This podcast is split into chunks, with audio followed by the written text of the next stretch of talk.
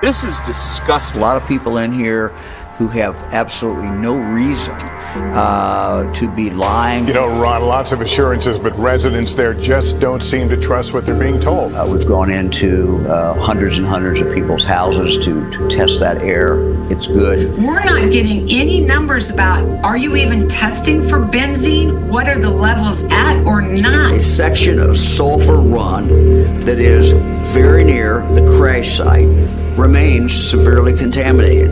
We knew this. We know this. Since the fire went out, EPA air monitoring has not detected any levels of health concern in the community that are attributed to the to the train derailment. Uh, we continue to monitor the air. The air is good. The governor said again today that the water is safe to drink, even though some people have been questioning the test results. Are you confident enough, sir, that you yourself would drink it?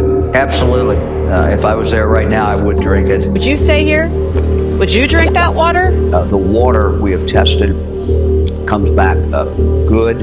It has been two weeks since a train derailed and caught fire in East Palestine. Tonight, residents there say they are really worried about the aftermath of the chemicals that spilled and were released. As of today, based on the facts that are there today, FEMA can't do anything.